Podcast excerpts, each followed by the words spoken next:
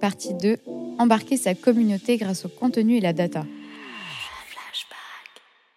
Aujourd'hui, je dirais que vous êtes plus qu'une marketplace, euh, parce que vous avez aussi beaucoup de contenus qui permettent euh, à vos clients, futurs clients, de préparer leur voyage. C'est quoi la part du, contenu euh, chez Evaneos et à quoi ça sert mm, pour vous? Alors, la majeure partie du contenu aujourd'hui du site, c'est des exemples d'itinéraires. Donc, c'est des points de départ pour créer un voyage sur mesure. Donc, ça, c'est les agences locales qui nous les fournissent en fonction de leurs idées, de leurs connaissances euh, de la destination. Euh, et effectivement, avec le temps, on a développé de plus en plus de contenu aussi plus inspirationnel. C'est qu'un des gros enjeux euh, en ligne dans le voyage, bah, c'est d'attirer du trafic de qualité, qui soit suffisamment convertissable. et donc, on remonte petit à petit comme ça vers le haut du funnel. et on veut, c'est à la fois une, question de, capacité à acquérir du, trafic, mais aussi à travailler la marque. Euh, c'est vrai que depuis euh, plus de dix ans maintenant, on a euh, vraiment fait en sorte de construire une marque qui a une vision du voyage, qui a des valeurs propres, et le contenu est une manière de traduire ces valeurs, cette vision. et quand on décrit une destination, on la décrit pas comme comme d'autres. Et donc, elle est souvent vue à travers les yeux d'un local, de quelqu'un qui connaît, etc. Donc c'est vraiment ça qu'on veut mettre en avant sur le site. Et donc, c'est une manière aussi d'embarquer les voyageurs dans notre vision du voyage et, euh, de leur faire comprendre qu'est-ce qu'ils vont vivre euh, à destination. Donc euh, voilà, on n'est pas, on n'est pas un média, on ne souhaite pas être un média, mais on veut en revanche aider les voyageurs à faire les bons choix. Euh, de plus en plus, en fait, des voyageurs n'ont pas une destination en tête, mais ils ont une idée d'expérience. Donc on veut les accompagner aussi vers euh, en fonction de l'expérience qu'ils ont envie de vivre, quelle destination appropriée, quelle période. Donc, y a, voilà, on essaye de, de, faire, euh, d'apporter beaucoup de conseils sur le site. Il y a pas mal de boîtes qui sont créées justement comme marketplace au départ et qui ensuite sont devenues des médias ou en tout cas des régies, ou, etc. Vous, c'est un objectif de devenir une, tech company comme ça qui est capable de revendre le trafic ou l'accès à ce trafic, l'accès à cette audience? Non, pas du tout. Euh, la preuve en est que depuis très longtemps, on nous propose de venir monétiser le trafic sur le site, euh, d'insérer des espaces publicitaires, euh, et ça, on a toujours refusé. On n'est pas un site de trafic. On ne souhaite pas vendre des clics. on souhaite apporter des leads à des agences locales qui doivent les convertir en voyage. Donc ça, c'est vraiment notre cœur de métier et la pub aussi euh, peut être très distractive. Je parlais d'inspiration. Moi, j'ai du mal à être inspiré sur un site de voyage si, euh, si ça clignote de partout. Et donc ça, on veut pas, on veut pas le faire. Euh, et, et, et le vrai enjeu pour nous est finalement est de, de, de, de faire rêver les voyageurs en ligne. et c'est vrai que quand on va sur la plupart des sites de voyage aujourd'hui, on rêve pas, quoi. Et alors qu'on est dans un produit d'exception. Et notre ambition, c'est d'arriver à faire rêver beaucoup plus sur le site et clairement, si on mettait de la pub en plus, euh, là, on, perdrait de, vue cet objectif. Mais ça aurait pu être une source de revenus complémentaire. Ça, aurait pu, mais on a fait le choix de, vraiment focus sur notre cœur de business et de, tout investir là-dessus. Mm. J'avais lu un article euh, il y, a, il y, a, un moment, je crois, euh, c'était il y a peut-être 2-3 ans, où tu disais que justement vous vouliez travailler le rapport entre contenu et data mais c'était pas expliqué davantage dans cet article. Tu te rappelles de ce que tu entendais par là ou c'est des choses que vous mettez aujourd'hui en place? Alors, je me rappelle pas de l'article précisément, euh, mais, mais, oui, en tout cas, je, je disais la vérité. Euh, je disais la vérité parce qu'effectivement, euh, on a la chance d'avoir fait voyager des centaines de milliers de personnes euh, qui nous ont renvoyé de l'info structurée. Alors, pas au début, c'est-à-dire que au début d'Evaneos, quand un voyageur faisait une demande de devis, euh, il recevait de l'agence locale euh, un devis sous format PDF ou Word, donc avec une information qui n'est pas structurée. Depuis, on a développé euh, toute une suite de logiciels. Et l'une des features de ce, logiciel, c'est de permettre à l'agence locale de, créer un voyage sur le logiciel à travers des briques de contenu qu'il a créé en amont.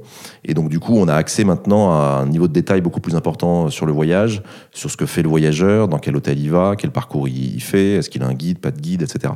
Donc, on a énormément de data comme ça.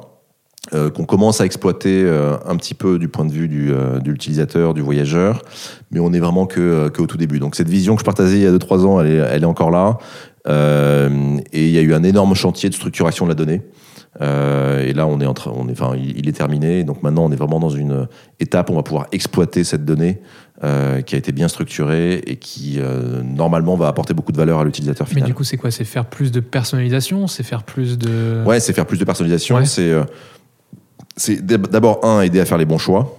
Euh, si on a de la data, On est capable d'aider un voyageur qui a tel profil à faire les bons choix, à lui dire telle famille qui a à peu près la même composition que la tienne, qui a à peu près le même budget que la tienne, a fait tel voyage dans tel pays et il avait, à peu, il avait à peu près le même brief que toi. Et donc on est capable de lui recommander comme ça des, des voyages qui sont, qui sont adaptés. Et une fois sur le site, euh, une fois sur un, exemple de circuit, on va être capable aussi de lui proposer de personnaliser lui-même son voyage en ligne euh, avant de contacter un agent local. Donc ça, c'est vraiment ce qu'on a, en, ce qu'on a en tête. On a fait beaucoup de tests euh, de ce point de vue, donc en poussant des briques de, contenu inspirationnel pour que finalement on ait une sorte de panier d'achat, un panier d'intention qui soit le plus précis possible et qui permette à l'agence locale en fait de derrière faire un devis qui, qui tombe pile. Et c'est ça qui est compliqué dans le voyage, surtout dans le voyage complexe puisque nous, nos voyages, ils durent en moyenne 12 jours. Euh, il y a 25 prestations en moyenne, parce qu'il y a des hôtels, il y a des guides, il y a des, euh, des transports, il y a des tickets, etc. Et donc, euh, c'est un produit qui est complexe. Donc, pour toucher pile, il faut, il faut beaucoup d'échanges. et voilà, plus on va arriver avec une demande précise, bah, moins il y aura d'échanges et plus on va être capable de, de proposer très vite un voyage unique, ça c'est hyper important. L'idée c'est pas de reproposer la même chose, mais de proposer un voyage qui est vraiment adapté à la demande de chacun. Il y a beaucoup d'entrepreneurs, femmes, hommes, qui ont une tendance à prendre euh, un nouveau projet et tout de suite l'attaquer, un deuxième projet tout de suite l'attaquer et qui réussissent grâce à ça. Et dans la façon dont tu présentes les choses, j'ai l'impression que Yvan et toi, vous avez une vision un peu différente parce que tu dis on a pris la donnée, là on l'a structurée, c'est bon, elle est là, on va pouvoir l'exploiter. Vous avez cette vision euh, extrêmement. Euh, je vais pas dire lente, mais enfin, itérative, itérative, c'est beaucoup plus positif, ouais. étape par étape, ouais. Ouais. ça, vient, ou ça vient comme ça parce que Non, non, non, ça fait vraiment partie de la culture d'Evaneos. D'ailleurs, le terme itération fait partie des valeurs qu'on a, euh, a listées. Ah ouais, carrément. Euh, parce que c'est comme ça qu'on a créé Vaneos. Je le racontais tout à l'heure. En fait, on s'est pas dit on va créer une marketplace de voyage avec 160 euh, destinations euh, qui va être mondiale, etc. On a commencé par vendre la destination Madagascar à quelques Français. ensuite, on a rajouté une deuxième destination. Ensuite, quand on en a eu 50, on a décidé d'aller sur le marché espagnol. Enfin, voilà. Donc, ça a été très, itératif. Et effectivement, on, on fonctionne beaucoup comme ça chez Vaneos. On teste beaucoup de choses. On met en place des choses. Et après, quand on les lance, c'est solide euh, et c'est robuste. Et, effectivement, d'autres entreprises plus agressives dans leur manière de développer euh, euh, leurs produits. nous, ça prend peut-être parfois un peu plus de temps, mais c'est très robuste.